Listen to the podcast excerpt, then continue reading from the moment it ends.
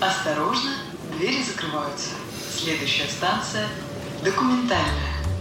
Всем привет, это подкаст «Танцы документальная». С вами, как всегда, я, Дмитрий Колобов. В этом подкасте мы говорим понятным языком про документальное кино, общаемся с представителями киноиндустрии и обсуждаем новинки и классику. Сегодня у меня в гостях прекрасный человек, мой коллега по многим э, видам деятельности. Это режиссер, продюсер, шоураннер, преподаватель режиссуры документального кино на площадке Skillbox, а также автор и ведущая подкаста про документальное кино Оки-Доки Надежда Задорожная. Надь, привет! Да, привет. Сразу тебе такой сходу вопрос. Э, Ты по образованию первому филолог. И как вообще ты попала в сферу документального кино? Случайно.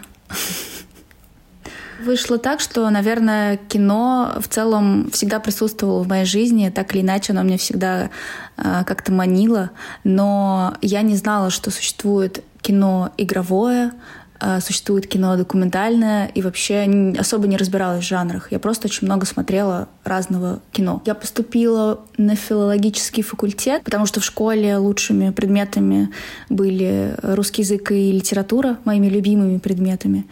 Я всегда очень много читала, все понимала, все знала, и поэтому приняла такое решение, хотя изначально очень хотела ехать в Москву и поступать в какой-нибудь в ГИК э, или куда-то еще, но э, там случилась первая любовь, и все это вместе наложилось, и я выбрала такой более легкий путь, э, выбрала остаться и учиться на филолога. Но параллельно этому я пыталась что-то снимать. У меня была камера Fujifilm, э, даже не помню, какая именно, но э, я писала сценарий, читала Станиславского э, и пыталась снимать какие-то истории. И сейчас, когда я их обнаруживаю у себя и пересматриваю, я понимаю, что уже тогда во мне был какой-то зачаток документалиста, потому что, несмотря на то, что эти истории снимались по сценариям, они были очень документальными. Ты сказала, что хотела поступать в ВГИК. Вот у меня такой план на следующее лето. Я планирую по программе второго высшего творческого бесплатного образования туда залезть, попробовать, скажем так, потому что первое образование у меня — это журналистика. И, и она тоже тесно связана с документальным кино. Но вот я так сейчас понял, что ты не из Москвы. Угу. Я из Саранска. Город Саранск, Поволжье. Да. Прикольно. Ни разу, я ни разу, к сожалению, не был э, в вашем регионе, но, слушай, хотелось бы на самом деле побывать. Но, как я понимаю, сейчас ты живешь уже в Москве. Да, я уже лет 12 где-то здесь живу, или больше. Как вообще прошел переезд э, из Саранска в Москву? Потому что многих, мне кажется, э, пугает переезд из маленького города в большой, в столицу. И второй вопрос, связанный с этим, э, будет такой. Э, Я когда был в Перми, меня спросили, что было бы интереснее режиссеру-документалисту, уехать в Москву и зарабатывать там деньги, либо стараться поднимать свое региональное документальное кино. Отвечая на первый вопрос, мой самый главный лайфхак, как вообще решиться что-либо сделать, просто взять и сделать. У меня произошло э, снова, снова все связано было с любовью, потому что э, я снова влюбилась, и после окончания университета, получения диплома, я на неделю приехала в Москву, и потом я вернулась домой. Э, я за эту неделю успела постричься под мальчика, и что-то еще, наверное, успела. И вернулась домой, и буквально вот с порога зашла и сказала родителям, что ну, я уезжаю в Москву. Где-то неделю, наверное, происходили какие-то сборы, покупка чемодана. Я до сих пор вспоминаю, мы с папой вместе вспоминаем эту историю, когда мы пришли в магазин за чемоданом, и э, мы долго смотрели разные чемоданы, там были более большие, были чемоданы поменьше, и в какой-то момент, когда мы уже минут 10, наверное, э, смотрели на эти чемоданы, продавщица спросила, «Э, вы вообще надолго уезжаете? И я неожиданно для себя, посмотрев на нее, ответила навсегда. И папа до сих пор вспоминает этот мой ответ, э, как будто бы он тогда что-то понял, что я действительно уезжаю навсегда. Так и вышло, наверное. Я уже точно не вернусь в родной город. Что будет дальше, я не знаю, где я буду дальше жить, но я уехала. Это было очень стремительно, это было очень сложно. Мне было очень сложно первое время, но а, меня Москва вообще никогда не манила. Но когда я здесь оказалась на эту неделю, и когда я сюда переехала, я поняла, что я дико кайфую от расстояний и от масштабов этого города, потому что это абсолютно моя стихия. И в маленьком городочке, в котором я жила, а, там всего 300 тысяч человек, и мне очень не хватало расстояний, потому что я быстро хожу, во мне очень много энергии, и вот эти перемещения, иногда мне приходилось выходить из автобуса пораньше, чтобы хоть немножко пройтись пешком, а не идти эти несчастные пять минут до дома. А другое дело Москва, когда тебе нужно выйти, дойти до метро, куда-то доехать, э, словить как, какую-то кучу чужой энергии, и все это такое мощное, такое рьяное, такое вот как горная река. И я почувствовала себя здесь прям вот на своем месте. Хотя работу я искала, помню, месяц, и я вообще не понимала, кем я хочу быть. Я э, ходила на собеседование на какие-то там офис-менеджерские позиции, и спустя месяц я подумала, что я что-то делаю не так явно, э, раз ничего не получается. И я просто села и такая, так, я филолог, угу. что я могу? Я знаю русский язык хорошо, и еще пару языков э, относительно хорошо. Наверное, мне стоит куда-то в эту область подумать и в какие-то журналы возможно, написать, и э, что-то есть связанное с филологией. И так я нашла вакансию корректора и проработала корректором какое-то время в Комусе сначала, а потом меня взяли в журнал Афиша, э, в тот самый культовый журнал, который тогда еще выходил в печати. И я оказалась в совершенно удивительном коллективе. Я работала с Шуриком Горбачевым э, и вот со всеми этими ребятами классными. И вот так все и вышло. А второй вопрос э, по поводу того, где работать. Да черт его знает на самом деле. И то, и то, и тот, и тот э, путь хорош. Здесь вопрос в том, о чем ты хочешь рассказать этому миру.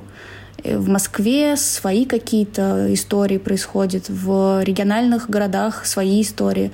В регионах, наверное, сложнее, потому что там в целом присутствует какая-то зашоренность. Я думаю, что там сложнее. Это более сложный путь. Если ты выбираешь этот путь, то тебе придется больше стараться. Мне очень откликается твоя мысль по поводу того, что в Москве совершенно другой ритм жизни, потому что я, как и ты, как ты говорила, тоже постоянно быстро хожу.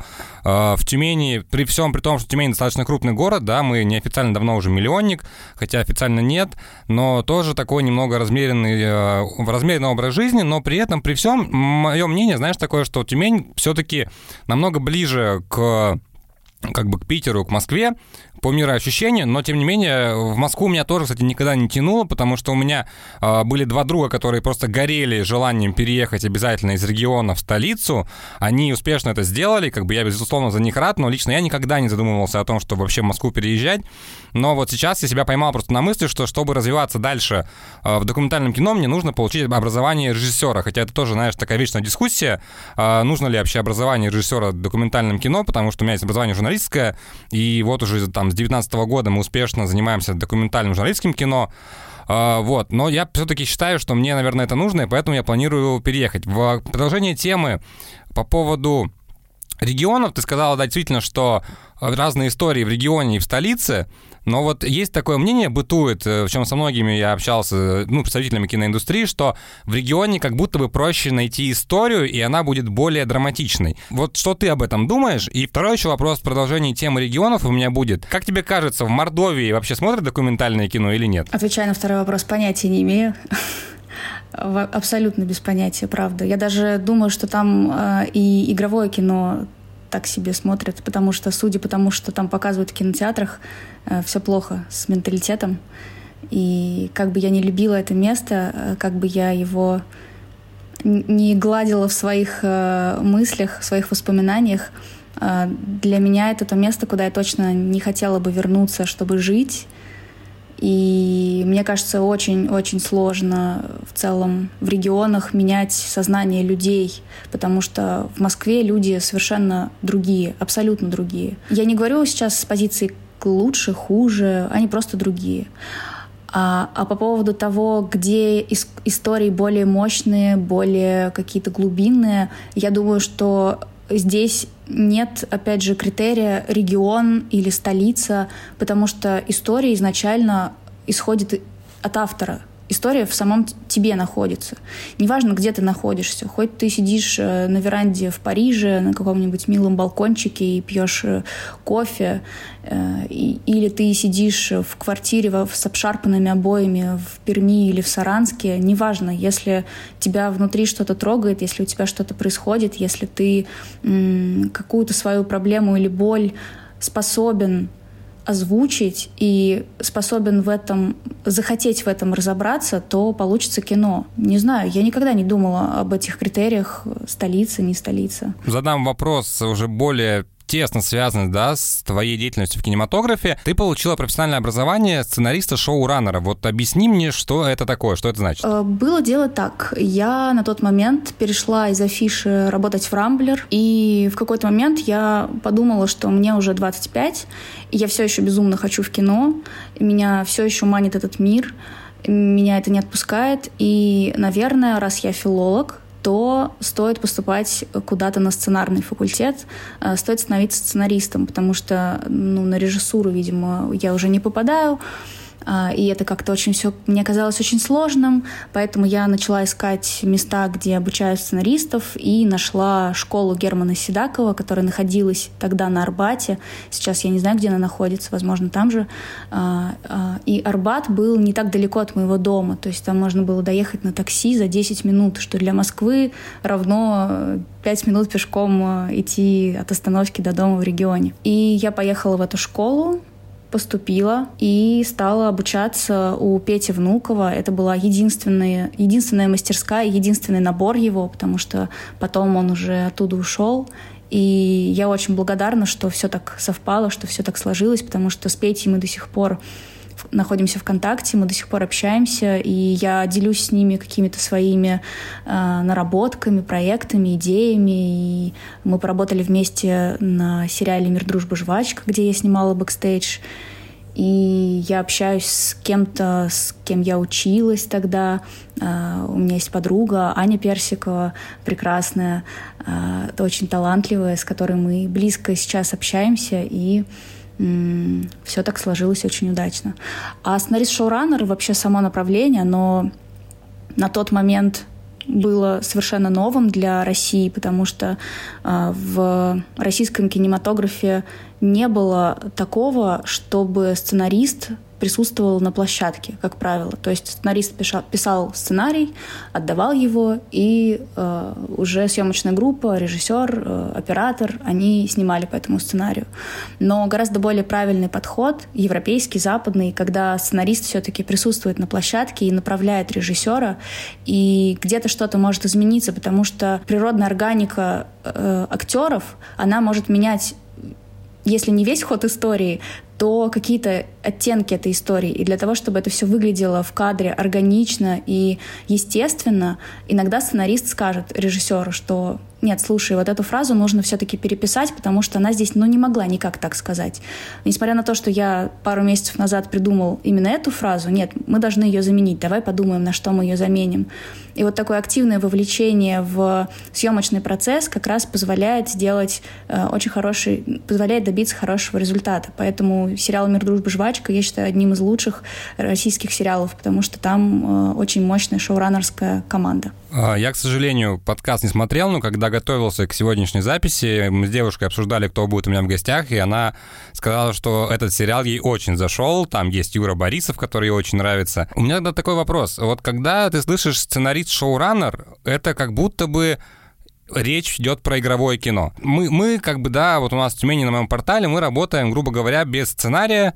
Мы собираем историю потом из того, что мы набрали. Ты училась на сценариста шоураннера и попала все-таки в документальное кино, а не в игровое. Как так получилось? Я расскажу. У меня не было матча с основным преподавателем, с Германом Седаковым, потому что он постоянно был недоволен какими-то моими идеями, ему постоянно что-то не нравилось. Э, и так вышло, что когда я снимала уже финальную работу свою, игровую короткометражку, я поругалась с режиссером, а, потому что он начал предлагать какие-то свои повороты сюжета, какие-то свои идеи. Я ему просто сказала, все, до свидания, я не хочу с тобой работать, я хочу снимать это самостоятельно. Продюсер арендовал какую-то огромную камеру, даже не помню, что это была за камера, Red, чуть ли не Red, реально, просто здоровенную камеру. И мы с оператором за день до съемок э, вечером сидели и э, писали раскадровки. И это было ужасно. Я до сих пор вспоминаю этот вечер с каким-то ужасом. И я помню, что когда я ехала обратно домой, я подумала, что больше никогда в жизни я не буду писать раскадровки. Потому что этот фильм был уже снят в моей голове. Я уже знала, как он должен выглядеть. Но мне приходилось объяснять другим людям, как это сделать. И я как будто бы не понимала, зачем я это вообще делаю.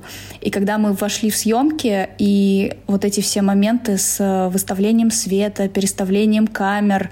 Они были для меня ужасно томительными, скучными.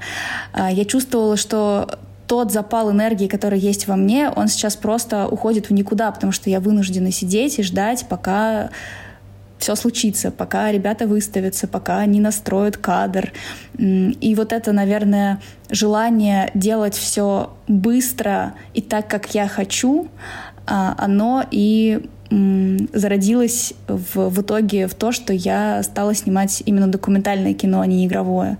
То, что я поняла, что э, игровое кино это слишком для меня долго, слишком понятно. Игровое кино это очень предсказуемо. А, а документальное непредсказуемо. Оно непонятно. Герой может вдруг заболеть, а, герой может вдруг э, уйти и не захотеть отвечать на какие-то вопросы, а, герой может вдруг раскрыться или закрыться, или вдруг внезапно рассказать тебе какую-то очень страшную историю, свою очень страшную тайну, и ты должен сориентироваться в моменте, как реагировать на это. То есть человек, которого ты видишь впервые в жизни, вдруг делится с тобой чем-то сокровенным, и ты такой, вау, а, о, что с этим делать? И вот это как раз меня и это как раз мне и очень нравится в документальном кино. Поэтому, когда я получила диплом, я просто пришла домой, и спустя не знаю сколько, какое, какое-то непродолжительное время, я поняла, что у меня есть GoPro, и написала двум девочкам, на которых я была подписана в Инстаграме. Они были волонтерами, которые спасают бездомных собак в Москве. И я написала просто «Привет, давайте снимем фильм про вас». И они ответили «Привет, давай, приезжай». И вот так начался фильм. А, точнее, не фильм, а в итоге я собрала сериал, который называется «Все, что у них есть». Он э, доступен на Ютубе. Он... Э, это такая большая, огромная ошибка, которую я должна была совершить, потому что э, в нем собрано все, как нельзя делать в документальном кино, но я решила его не удалять и ничего с ним не делать, решила его оставить как есть, просто для того, чтобы каждый раз, когда кто-то хочет начать, я могла его показать и сказать, вот так не нужно делать. Вот посмотри внимательно, обрати внимание и не делай так, делай по-другому. Для меня, на самом деле, это вообще показатель э, роста человека, когда он смотрит на свои прошлые работы и видит, что нужно было сделать, э, что было сделано не так. Потому что в 2019 году мы тоже начинали снимать документальное кино, особо не зная, как это работает, мы просто загорелись идеей э, со своими коллегами, и в 2019 году мы полетели в Москву и сняли два дока. Первый был про Басю Трошанину, это концертный диджей группы «Хлеб», а второй про радиоведущего Европа Плюс Вэлла из бригады У. И у нас получились два таких 30-минутных фильма, в которых они все время куда-то идут, никуда-то не приходят, потому что мы не знали, что как показать. Это был тогда бум стабилизаторов, то есть мы все снимали вот этими проходками по улицам Москвы, либо мы ехали в машине, и потом, когда мы в Тюмень привозили Рому Супера, у нас была договоренность, что он потом после э, лекции про документальное кино на следующий день посмотрит все наши фильмы и даст обратную связь. И вот он сказал на эти два фильма, что, Дим, меня укачало к концу, потому что вы все время куда-то едете, куда-то идете и никуда не приходите.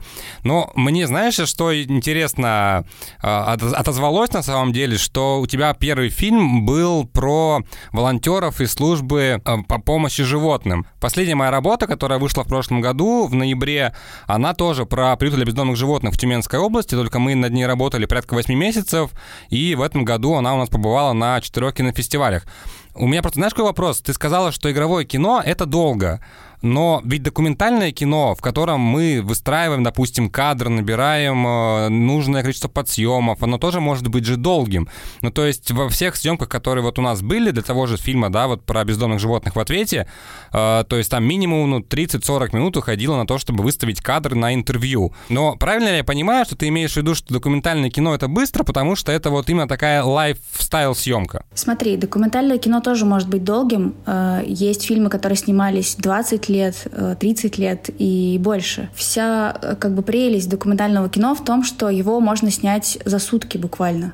То есть можно встретить человека, взять камеру, снять этого человека, снимать его 2 часа, 3 часа, 5 часов, 6 часов, и из этого может сложиться фильм. Для того, чтобы пробовать себя, для того, чтобы искать себя, документальное кино — это идеальный инструмент. Можно взять камеру и снять самого себя даже.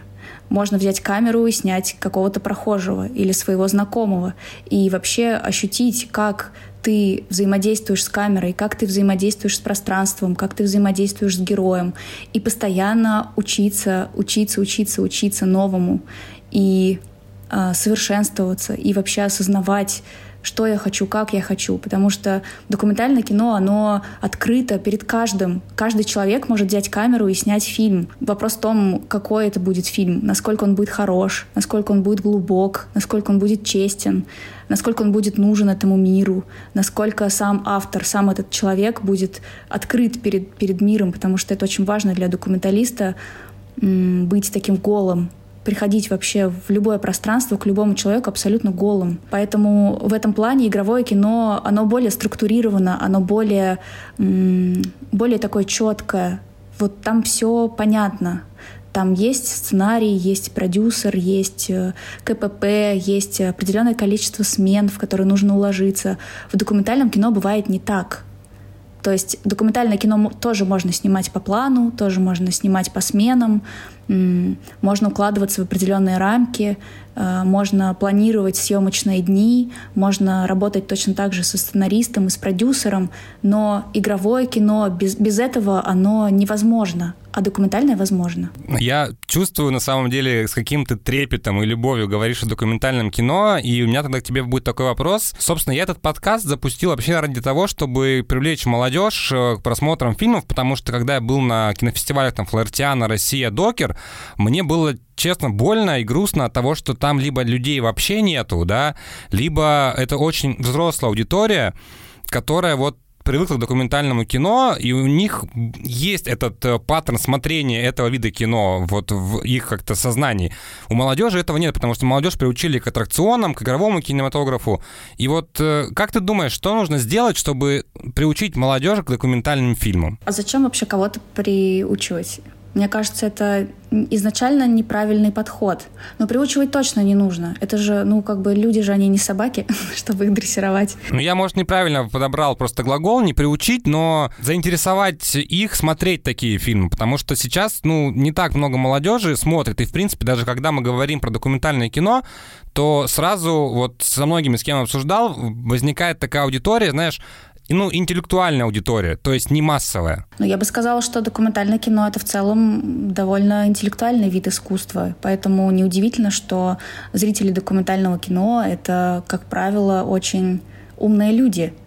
И э, здесь вопрос в том, что нужно, наверное, привлекать за счет каких-то ивентов э, необычных, каких-то интересных фестивалей современных, потому что вот, например, в Москве есть бит, э, бит-фильм, где показывают очень много достаточно молодежного кино, и оно не смотрится как э, документальное, оно смотрится как игровое. Ты действительно иногда ощущаешь, как будто бы как будто бы ты не веришь, что это реальность. А в целом, наверное, я бы сказала, что документальное кино совершенно другое по восприятию. То есть, если в игровом кино ты смотришь и в какой-то момент ловишь себя на том, что как он хорошо сыграл, как он вжился в роль, м-м, как это вообще, какой потрясающий актер, то в документальном кино ты смотришь и э, испытываешь совершенно другие ощущения. Ты думаешь, это реально было так? И мне кажется, что как раз нужно смотреть документальное кино для того, чтобы испытывать вот эти невероятные эмоции и какие-то переживания, которых ты не испытаешь в любом другом виде творчества. Никак абсолютно. Ну, я часто говорю, на самом деле, что прелесть документального в кино в том, что мы рассказываем реальные истории, которые невозможно придумать, потому что жизнь — лучший автор, и довольно часто, когда я смотрю какие-то документальные фильмы, либо выбираю, что посмотреть, читаешь там синопсис или описание, и ты такой думаешь, да ладно, ну неужели такое могло случиться в реальной жизни? В обычной, обыденной жизни ты можешь, если быть внимательным, замечать такие моменты, когда происходит какая-то, я не знаю, либо очень грустная, либо очень смешная ситуация, и ты понимаешь, что такое, ну вот придумать просто было бы нельзя. Это просто такая наша жизнь. И такое не случается. Хочу тебя спросить про подкаст, который ты запустила. Как вообще пришла идея делать его, и какая может быть цель у твоего подкаста? Основная цель — это популяризировать док, изначально я сделала два выпуска, где просто рассказывала о том, как снимать, как э, это все вообще происходит, какие ошибки допускают начинающие документалисты. Потом я начала приглашать своих друзей, знакомых, коллег и общаться с ними, делиться опытом, потому что когда меня спрашивали до этого где-то где-нибудь в директе, нет ли подкастов о документальном кино, я пыталась их найти, и либо они были какими-то супер заброшенными, там было пять выпусков, например, и последний вышел год назад, либо это были просто отдельные выпуски в э, киношных подкастах, но не было специализированного подкаста именно про док. И со своей огромной любовью к этому жанру я поняла, что нужно это менять, потому что кому-то это необходимо. Может быть, пока не широкому зрителю, не широкой публике, но есть определенный пласт людей, которым это нужно. Э, и это нужно не только зрителям, это нужно всем документалистам, потому что нам очень важно делиться опытом друг с другом. Нам очень важно вдохновлять друг друга, потому что как будто бы как делают игровое кино, и так всем понятно и известно, и какие там есть проблемы, какие там есть нюансы, какой там есть путь. А как делается документальное, никто не знает. И поэтому я спрашиваю своих гостей, как они снимали свои первые фильмы, как вообще они воспринимают документальное и документальность. И что удивительно, а, вроде бы мы все мыслим примерно одинаково, документалисты, но при этом каждый раз задавая, может быть, где-то одни и те же вопросы, я получаю абсолютно разные ответы. И каждый из этих ответов, ну, он очень крутой. Каждый из этих ответов мне нравится. И даже если где-то есть какие-то противоречия, все равно мне кажется важно, что о документальном кино, оказывается, можно очень много всего сказать, и всем очень хочется об этом говорить. Поэтому Поэтому вот, так все получилось. Теперь можно порадоваться, потому что есть уже как минимум два подкаста по документальное кино. И, кстати, интересно, что тоже, когда я э, начал задаваться вопросом, подкастом про документальное кино, я понял, что их нет. Я вот наткнулся только на твой. Э, и мне интересно название. Почему такое название? Потому что оно, знаешь, достаточно кажется, ну, очевидным. А я просто спросила у своих подписчиков, давайте придумаем какое-нибудь название дурацкое максимально дурацкая. Почему дурацкая? Потому что э, я очень хотела э, изменить отношение к документальному кино как к чему-то серьезному. И как раз-таки для того, чтобы привлечь более молодую публику, более молодую аудиторию, и в целом попытаться вот сбавить градус драматичности и вот этой э, не знаю, National Geographic, вот эти все видео про медведей, или э, если документальное кино, это значит что-то, какое-то расследование, что-то серьезное, что-то ужасное. Нет, в документальном кино точно так же есть жанр комедии. Например, это сериал э, моего коллеги Андрея Ананина «Земля больших возможностей», который сейчас доступен на Кионе. И это реально документальная комедия, и это смотрится абсолютно как игровое кино. Поэтому кто-то мне написал оки-доки, и я подумала, о, это идеально. А потом оказалось, что у фестиваля Докер в каком-то году э, тоже была какая-то там рекламная кампания, и у них даже есть стикер э, с фразой «Оки-доки».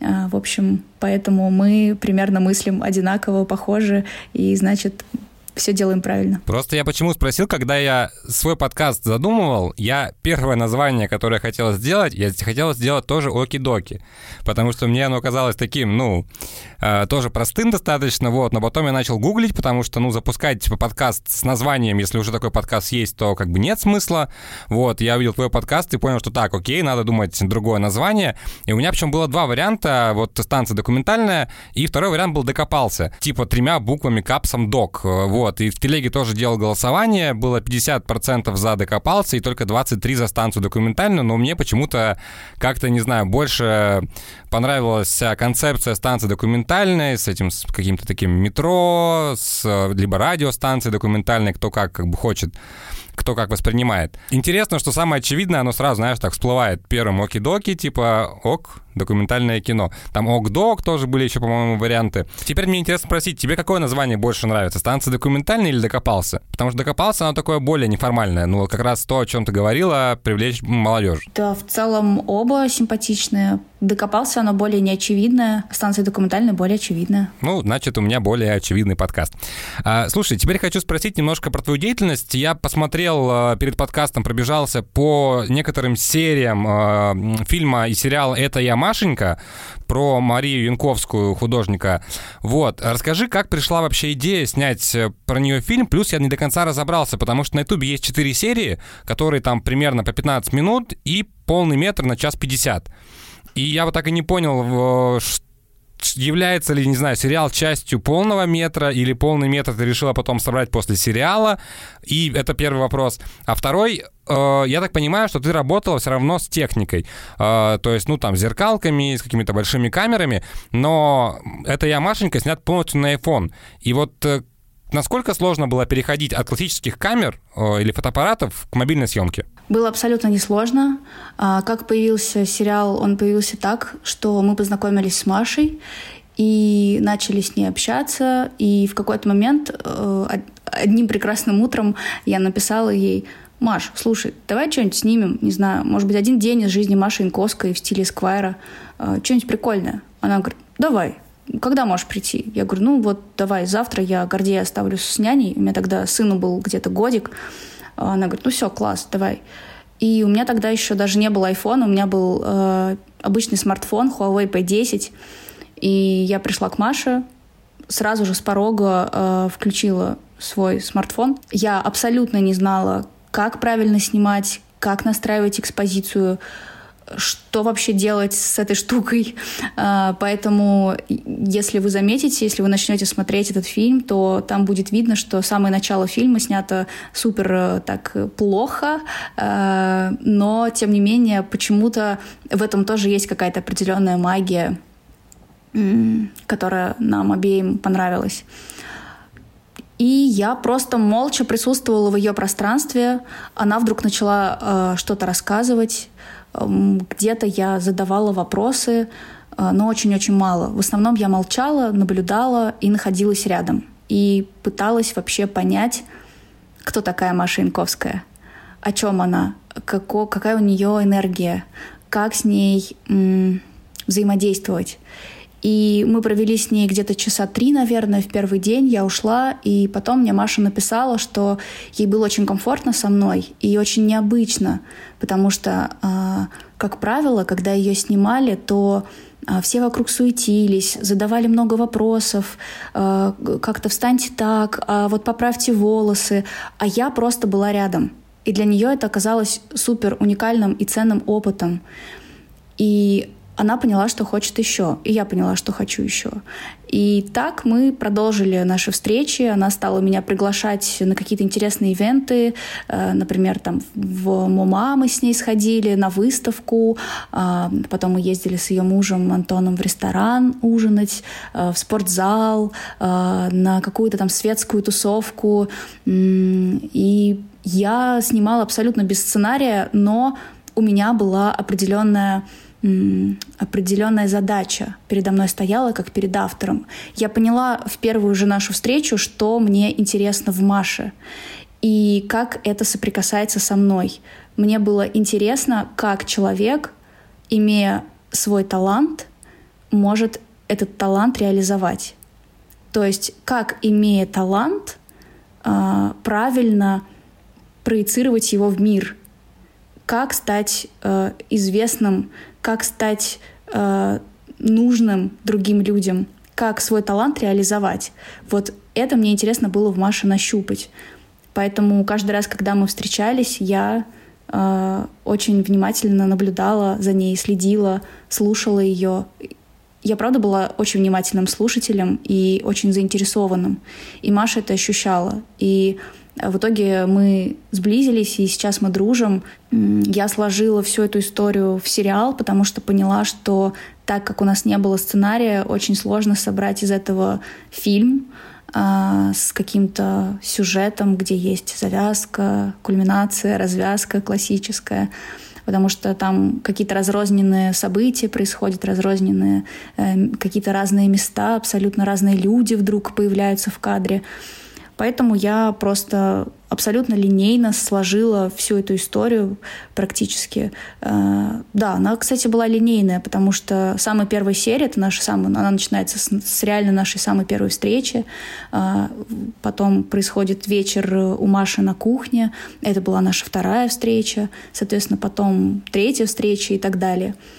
И в итоге, когда мы заканчивали э, съемки, началась пандемия, я уехала за город, и мы не могли увидеться. Тогда были очень жесткие карантинные меры, и я сказала Маше, Маш, э, нам нужен финал, у нас нет финала, э, ты должна снять его сама. Маша очень долго молчала, и на следующий день она мне написала, слушай, Надь, ну вот знаешь, э, как бы вроде бы все просто, но с другой стороны это прозвучало, как будто бы я тебе сказала, слушай, Надя, ты не хочешь э, написать картину? Может, ну, напиши картину. Вот. Э, но я что-то ей там ответила, не помню что. Э, по-моему, я ей сказала просто расслабиться, потому что она пыталась что-то снять, и ей хотелось, чтобы это было что-то очень такое интересное, важное. А я сказала, Маш, ну да расслабься, просто снимай себя я найду в этом финал. Я найду в этом то, что мне нужно, то, что мне будет важно. И в итоге прошло, наверное, недели две, и Маша присылает, присылает мне э, видео, которое она сняла, просто поставив телефон в салон своей машины. Она едет там по пустой Москве, э, по пустому городу, так как все сидят по домам, и поет песни, просто поет песни. Когда я это посмотрела, я поняла, что это то, что мне было нужно. И в финале она поет песню ДДТ «На небе вороны». Я очень люблю длинные кадры. Я обожаю, когда действие происходит, и оно никак не, э, не, не изранено вот этими монтажными склейками. И мне показалось, что вот этот длинный-длинный эпизод в финале, он абсолютно э, гипнотизирует как будто бы меня он точно загипнотизировал, и хочется верить, что кого-то из, из зрителей он тоже загипнотизировал, и мне кажется, что Маша там очень настоящая. При этом она играет, это видно, я это вижу, что она там играет, но для меня она настоящая в этой своей игре. А, мы выложили этот сериал на YouTube, он выходил у нас по серии в неделю — и после того, как он вышел целиком и полностью, я собрала его в полнометражный фильм, потому что тогда происходил сбор э, заявок на фестиваль Ардок Фест, и я решила отправить э, этот фильм на фестиваль, поэтому я просто собрала все серии в одну и разделила их по названиям, по частям, э, отправила, и в итоге на фестиваль его не взяли, но взяли в медиатеку Ардок Медиа. Причем э, это был тоже удивительный опыт э, в том смысле, что свой первый сериал, все, что у них есть, я Э, снимала с мыслью о том, что я делаю что-то очень нужное, важное, что я должна чуть ли не Оскар за это получить, как это важно вообще всем людям знать, что бедные собаки страдают, э, волонтеры тоже страдают, потому что у них нет поддержки, и э, обязательно это все должно быть где-то показано. То есть я вот шла в эту работу с очень большими ожиданиями. А когда я отправляла Машеньку на Art Dog Fest, я... мне вообще было все равно, возьмут, не возьмут. Это было так легко, и получить отказ было так легко, я вообще ничего не почувствовала. Ну окей, нет так нет. Потом мне написали, что берут в Ardok Media, и я такая, вау, класс. Это очень здорово. Значит, как бы совсем другая публика сможет посмотреть уже не ютубовская, а непосредственно э, та, которая привыкла смотреть документальное кино.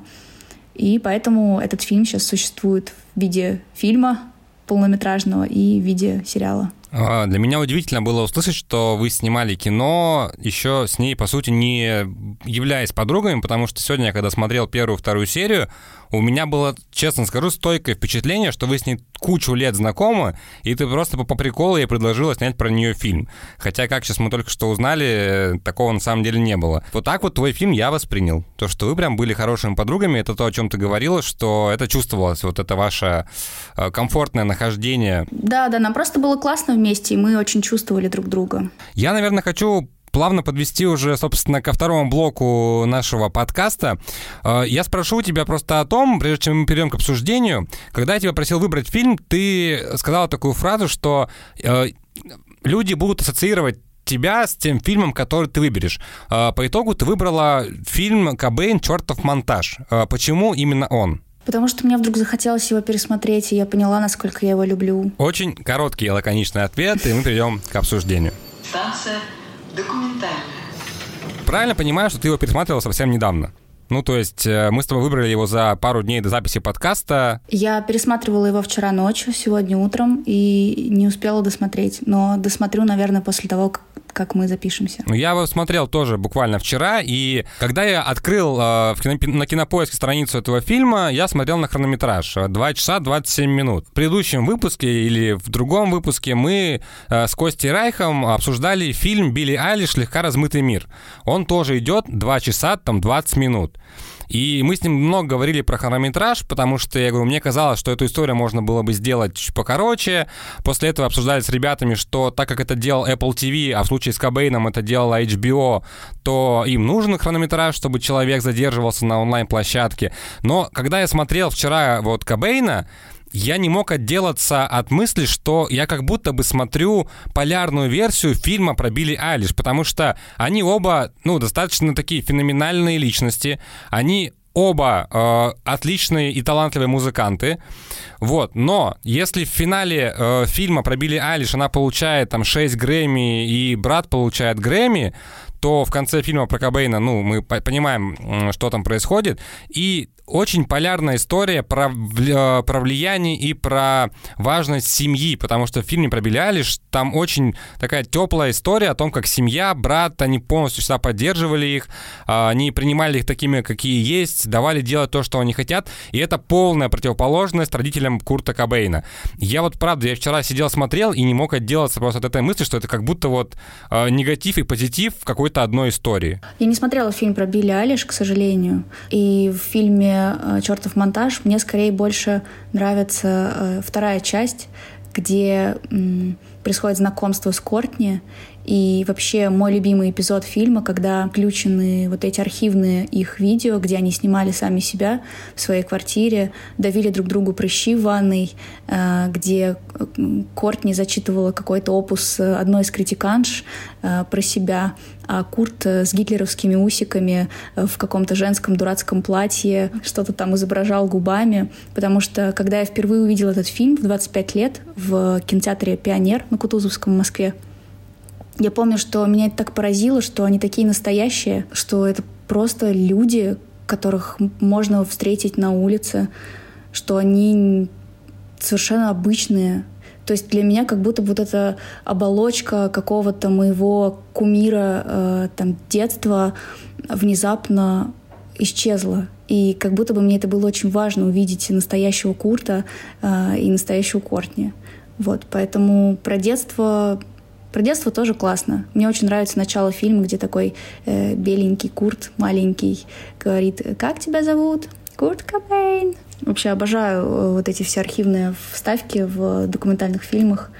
Мне кажется, это очень круто. Именно этот фильм, мне кажется, и отличается от всех других, которые были сняты про лидера группы Нирвана, потому что именно в этом фильме у режиссера был полный доступ ко всем архивам семьи Кобейн, к личному дневнику э, самого Курта. И я честно скажу, что вот, во-первых, название «Чертов монтаж», да, во-первых, это отсылка к такому сборнику к самого Кобейна, где он собирал различные демо-версии, какие-то отбивки, какие-то звуки. Но и это название можно перенести еще ведь в монтаж самого фильма.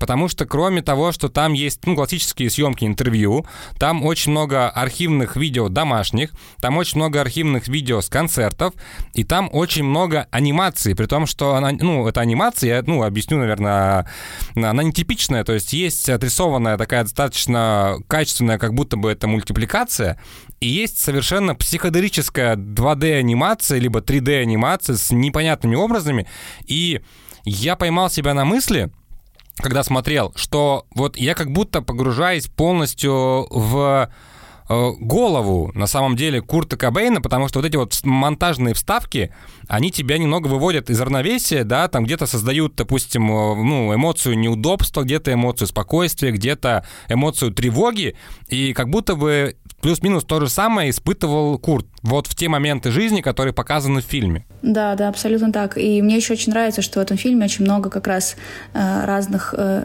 видов документального кино, что там есть и аниме-док, вот эти мультипликационные вставки, есть и архивы, есть и классические интервью, э, очень много всего. И это все как раз-таки не выглядит как какой-то э, перемешанный винегрет, а все так очень органично переплетается друг с другом, действительно создавая впечатление, что ты у Курта в голове находишься. Еще мне очень понравилось, что режиссер, э, он говорит, что когда он выбирал героев для интервью, он выбирал их по принципу, что это, бы, это должны быть те люди, кто пришел бы на похороны Курта, если бы он был простым сторожем. Вот меня это очень зацепило. То есть он подходил к этому не так, что «О, я приглашу Кортни Лав, и тогда этот фильм посмотрит больше людей», или «О, я, я должен взять интервью у Фрэнсис, э, потому что она дочь Кобейна, и ее мало кто вообще видел, наверное, нужно сделать с ней интервью». Но нет, Фрэнсис его не знала, и она, собственно, так и говорит, что э, она на премьере произнесла фразу, что «я не знала Курта». И это очень честно, это очень честный подход к созданию фильма. Поэтому, поэтому и фильм получился честным, да. Но при этом его дочь была продюсером этого фильма. Есть э, интервью режиссера как раз, что после премьеры, когда он провожал дочку до автомобиля, она сказала, что это как раз тот самый фильм, который я хотела увидеть про своего отца. Вот я, к своему сожалению, другие ленты про него не смотрел про Курта Кобейна, но читал сегодня очень много рецензий, и абсолютно все сходятся во мнении, что вот это вот самый честный фильм, потому что, как ты правильно сказала, э, у режиссера нет желания показать э, Кобейна как вот икону там рок-музыки. Он его показывает вот на самом деле как простого человека со своими переживаниями, э, со своими там проблемами, в том числе, да, если мы говорим про наркотическую зависимость. Но вот мы часто, когда обсуждаем фильм, э, в каждом фильме ведь есть еще и смысл э, огромный, не только связанный с героем этого фильма. Просто, например, для меня, э, как мне показалось, вот этот фильм, он такой поучительный с точки зрения того, что такое быть э, родителем и хорошим родителем. Потому что в фильме вот очень много раз прозвучало слово «стыд». С точки зрения психологии, э, стыд это вообще самое разрушающее изнутри чувство, которое может человек испытывать. И это чувство у Курта было с самого детства, потому что там есть такая очень, э, ну такая цитата матери Курта Кобейна, что его отец думал так, что детей должно быть видно, но не должно быть слышно. И когда э, ребенок очень такой гиперактивный, у него много энергии, много э, чего он хочет делать, и ему вместо того, чтобы как-то это развивать, дают какие-то таблетки, ну, как бы возникают вопросы.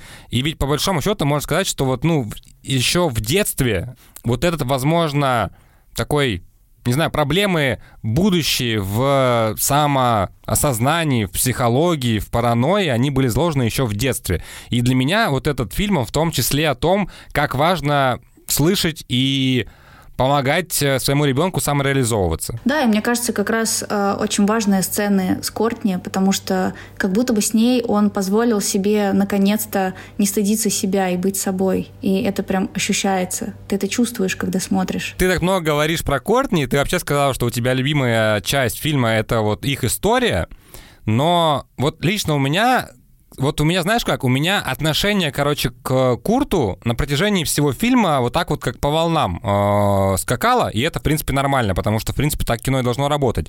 То есть в какие-то моменты я прямо ему сопереживал, в какие-то моменты я испытывал к нему э, какое-то торжение, не знаю, может быть, даже отвращение, потому что там, где ты говоришь, э, та самая сцена из ванной, где он стоит, бреется, а там Кортни время от времени показывает свою грудь, и потом э, там огромный блок, где они находятся под наркотиками, потом еще, находясь под наркотическим опьянением, у них там еще и дочь, и у меня вот как будто возникла такая плохая ассоциация, вот знаешь, какой-то не самой благополучной семьи, Хотя при этом это вообще икона рок-музыки. Как бы скажу так, что мне понравилось, что там человек, что Кобейн показан простым человеком, но вот как простому человеку эмоции у меня были очень двоякие к нему. Ну, это нормально, потому что человек не обязан нравиться другому человеку. Не знаю, я еще пока не дошла до этого момента, я не помню, точнее, э, я не очень помню, какие у меня были мысли, когда я первый раз смотрела этот фильм.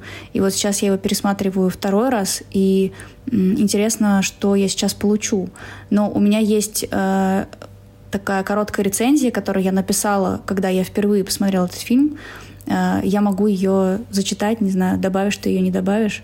Но мне кажется, что это как раз то, что я поймала внутри этого фильма в свои 25. Слушай, да, мне очень интересно, конечно. Потому что в 25 у меня как раз был такой переломный, наверное, момент. Это был переломный возраст. Как ты помнишь, именно в 25 я э, в очередной раз задумалась о том, что мне очень хочется попасть в кино, снимать кино, но как будто бы я думала, что мне уже слишком много лет для этого. Курт же умер, когда ему было 27. Я как будто бы ощутила, что еще не поздно. То есть этот фильм мне помог прийти к мысли, что еще ничего не поздно. Тебе всего 25, не уже 25, а всего. И э, вот что я написала. Мне 15, я сижу в собственноручно порванных джинсах и плету разноцветную фенечку. На правой руке уже болтается несколько, и они пахнут, вероятнее всего, ментоловыми ЛМ, которые я курю, когда все уходят из дома. Открываю балконное окно и неспешно дымлю, вглядываясь в бескрайние поля с высоты девятого этажа. Я много молчу и перманентно думаю, о том, как создам свою группу, сниму кино, напишу книгу, нарисую картину. В комнате на повторе играет CD, Нирвана, лучшее. Я купила его, гуляя под летним дождем, бог знает на откуда взявшиеся деньги. Мне нравится истеричный голос Курта, и он кажется таким большим и взрослым в сравнении со мной. Я загадываю желание, прицепляю готовую феньку на руку и тщательно проветриваю комнату. Прийти могут в любой момент – Тихонько подмурлыкиваю. Диск проигрывается трижды, и слова запоминаются моментально. Мне 25. Я сижу в пионере на Кутузовском и смотрю киноленту «Курт Кобейн. Чертов монтаж», где очень много оголенной документальности и мало субъективного. Фильм лишен искусственной пафосности, а в отдельные моменты становится так смешно, что сводит скулы. Чистый и очень правильный фильм, в котором о смерти говорится только «а через месяц Курта не стало». Ну и так все понятно. Курту было 27, он уже не кажется взрослым. Два года разницы, куда уж там. Можно ли вообще оценивать чью-то жизнь по каким-то критериям, близким к объективности? Фильм как принятие. Фильм о важности каждой детали, начиная с детства, который вращает механизм всей жизни. Фильм о любви. Этот момент на фестивале в Рейдинге, где Курт говорит «Хей, на мою жену и дочь льется столько говна из прессы, мне грустно, ребята. Давайте скажем, Кортни, мы тебя любим». И огромная толпа кричит «Кортни, we love you!» Курт дергает уголками губ вверх и произносит «спасибо». А потом показывают отрывки из семейного видео, где некрашенная, лохматая, прыщавая Кортни Лав скачет, как дурачок, говорит оператору «Правда у меня крутые сиськи?» и поднимает футболку. Или как чувствительный к негативу в свой адрес Курт в женском платье с нарисованными усиками изображает злобную критиканшу, разносящую в пух и прах музыку Нирваны, а Кортни зачитывает ее опус. Фильм как глоток свежего воздуха. Хотя он, конечно, скорее грустный, чем наоборот – не о том, как нельзя, а о том, как было и что из этого вышло. Мне 25. Я не сняла фильм, не собрала группу, не написала книгу, ничего такого. Курт, ты ушел, подарив миру your private grunge, но ты так и не узнаешь, наверное, что можно быть счастливым каждый день. Просто так. Хотя бы потому, что здоров и можешь позвонить маме. Остальное создается только своими силами. Однажды нужно просто встать и начать делать. Ну, собственно, после этого я встала и начала делать. Слушай, очень э, взросло написанная рецензия для 25 лет, на, на, на мой взгляд. Просто я поясню, почему я так говорю, да, что именно взрослая в 25, потому что сейчас очень многие люди еще в 27, 28, в 30 лет такие достаточно, ну, инфантильные, и это есть такая тенденция вообще у современного поколения, но вот то, что ты сейчас зачитала, я, честно скажу, я прям заслужился, где-то поймал наверное, что-то похожее, потому что мы с тобой примерно одного возраста. И вот ты, кстати, тоже сказала в этой рецензии, у тебя было написано о том, что важный блог о детстве, потому что в нем начинается все. И вот э, в фильме-то как раз и показано, с чего все, собственно, началось. И, к сожалению, как это все грустно закончилось. Кстати, ты еще в рецензии отметила финал. Я вот вчера, когда смотрел, пропадает последний кадр, появляется черный экран и титр, что через месяц после э, поездки в Рим э, Курт Кобейн покончил с собой, ему было 27, 27 лет. Вот когда я увидел этот ну, финальный кадр, назовем его так, э, я испытал смятение мне чего-то не хватило в концовке. Ну, то есть, как будто бы, как это сформулировать-то правильно, то есть, я посмотрел полностью историю великого музыканта от рождения до, по сути, его финального выступления. И в конце я вижу простой титр. И вот в момент, когда я закончил только просмотр, я сидел в очень таком непонятном состоянии, и тоже говорю девушке, что за концовка, ну как так можно было закончить. И вот уже сегодня когда я переспал с этой мыслью, когда я, так скажем, переварил немножко, да, когда прошло какое-то время, я понял, что, наверное, так и нужно было сделать. Ну, то есть... Потому что его вот э, смерть самого Кобейна, ее уже, уже обсосали со всех сторон абсолютно, как только можно.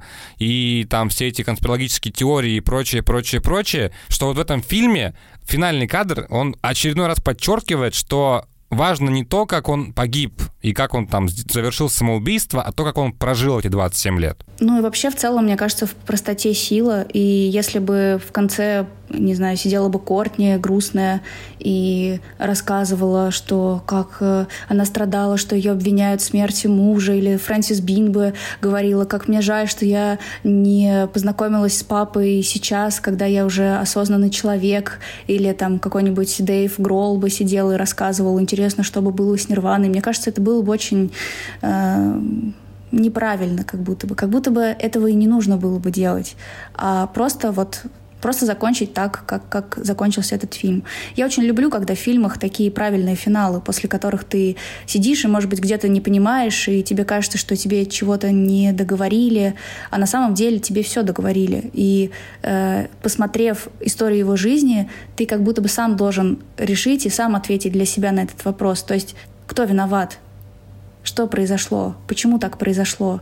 Это приглашение к, приглашение к размышлениям, к рефлексии, к твоей личной. И с точки зрения режиссуры, я считаю, что здесь э, режиссер сделал просто гениальное решение, закончив фильм таким образом. Просто у меня, знаешь, у меня похожее ощущение было вот только, наверное, в один момент, э, когда я смотрел сериал, это был сериал игровой, это был сериал «Клан Сопрано». И вот э, я не знаю, смотрел ты его или нет. Нет, не смотрела. Ох, очень жаль.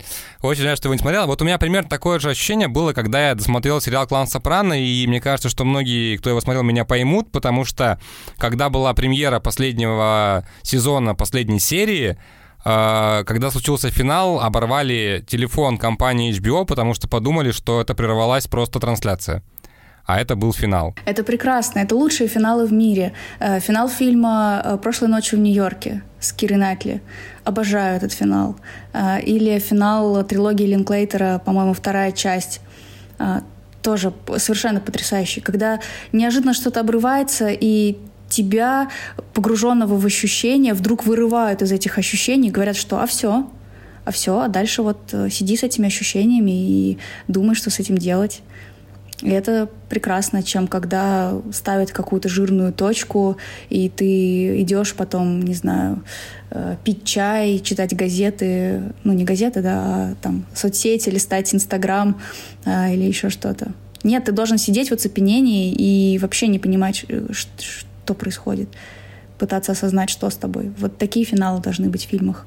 И в документальных фильмах тоже. В конце обсуждения я, наверное, хотел бы сказать, что я не смотрел э, другие фильмы про Курта Кобейна, их достаточно много, и они все достаточно довольно разные, потому что разные отзывы есть критиков на эти работы, но от себя могу сказать, что Курт Кобейн, чертов монтаж, я э, рекомендую однозначно к просмотру по многим причинам.